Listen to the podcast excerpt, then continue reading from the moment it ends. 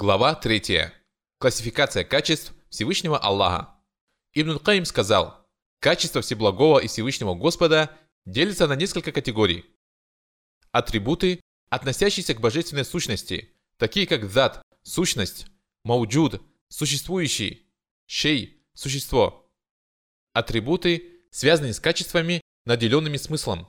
Например, аль-алим, знающий, аль-кадир, всесильный, ас-сами' слышащий.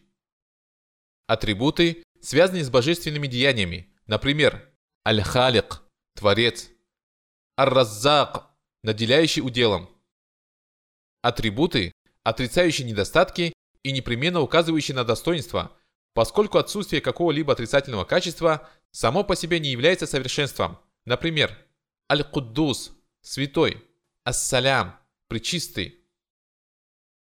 Имена связаны не с одним определенным качеством, а несколькими качествами, и обладающие не одним, а несколькими значениями. Например, Аль-Маджид – славный, Аль-Азим – великий, Ас-Самад – самодостаточный.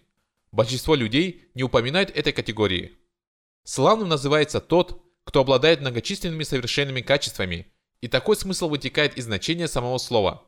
Оно указывает на изобилие, множество, излишек, таком значении оно используется в выражениях «Истамджадаль марху вали афар» в мархе и афаре огня вдоволь и «Амджадан наката аляфан» накормил верблюдицу фуражом вдоволь.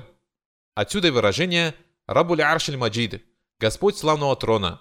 Трон назван славным из-за его размеров, величия, достоинства. В Коране, 85 суре 15 аяте сказано «Зуль аршиль маджид». Ибн Кафир указал на два чтения этого аята – в одном слово «славный» относится к Аллаху, а в другом выступает в роли эпитета трона. Оба чтения правильные. Тавсир ибн Кафир, том 4, страница 497.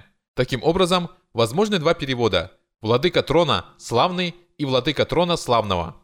Задумайся над тем, как это имя связано с мольбой о благословении посланника, саллиллаху алейhi вассалям, который он обучил нас.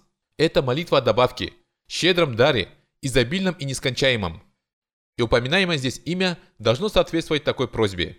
К примеру, мы говорим «Прости меня и смилуйся надо мной, ведь ты прощающий, милосердный».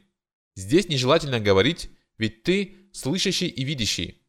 Мы пытаемся приблизиться к нему посредством его имен и качеств, и это кратчайший и самый угодный путь, ведущий к нему. Здесь уместно упомянуть, к примеру, хадис, переданный Ахмадом и Ат-Тирмиди «Держитесь за, о обладающий величием и великодушием».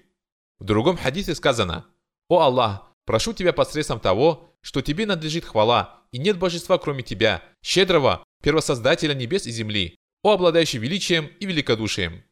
Это просьба и поиск близости к Нему посредством того, что Ему надлежит хвала, и нет божества кроме Него, щедрого. Это поиск близости к Нему посредством Его имен и качеств. Какая мольба больше заслуживает быть услышанной? И какая мольба может быть угоднее Аллаху? Это одна из основ единобожия. Мы лишь слегка коснулись ее, но это должно быть ясно тому, кто прозрел по воле Аллаха. Но вернемся к нашей теме, именам Аллаха, указывающим на несколько качеств. Именем Аль-Азим, Великий, тоже нарекается тот, кто обладает многими совершенными качествами. То же самое можно сказать об имени Ас-Самад, самодостаточный. Ибн Аббас сказал, это Господин, чье главенство совершенно. Ибн Ваиль сказал, это Господин, чье главенство достигло высшего предела. Экрима сказал, тот, выше которого нет никого. Аззаджадж сказал, в том, чье главенство достигало высшего предела, нуждается все сущее. Ибн Аль-Анбари сказал, знатоки языка единодушны в том, что самодостаточный – это господин, который превыше всего, в ком нуждаются люди во всех делах. Это имя образовано от слова, означающего «собирать», «устремляться». Это тот, кому обращены устремления – ком собраны все качества превосходства. Такой смысл вкладывается в это слово в языке. Один из поэтов сказал «Аль-Абкару на'i бихейри бани асади, би'амри бни ярбу'i биссейди самади». Аль-Абкар возвестил о кончине лучшего бану Асад, Амра ибн Ярбу' господина, старейшины, Самад. Арабы называли своих старейшин Самад, потому что к ним устремлялись люди и потому что они обладали всеми качествами, которые должны быть присущи настоящему господину. Качества, возникающие в результате сочетания двух имен и качеств.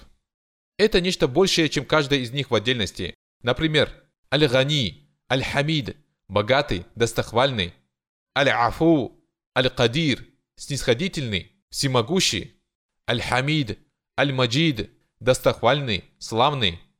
Это относится ко всем именам и качествам, которые упомянуты в Коране в сочетании с другими именами и качествами. Так богатство и хвала относятся к выражениям совершенства, но вместе они указывают на иное проявление совершенства. Он славен от того, что богатый ни в чем не нуждается. Он славен от того, что достоин всякой хвалы. Он славен и от того, что эти качества сочетаются в нем. То же самое можно сказать об именах Аль-Афу, Аль-Кадир, снисходительный, всемогущий, Аль-Хамид, Аль-Маджид, достохвальный, славный, Аль-Азиз, Аль-Хаким, могущественный, мудрый. Задумайся над этим, ведь это одно из самых славных знаний.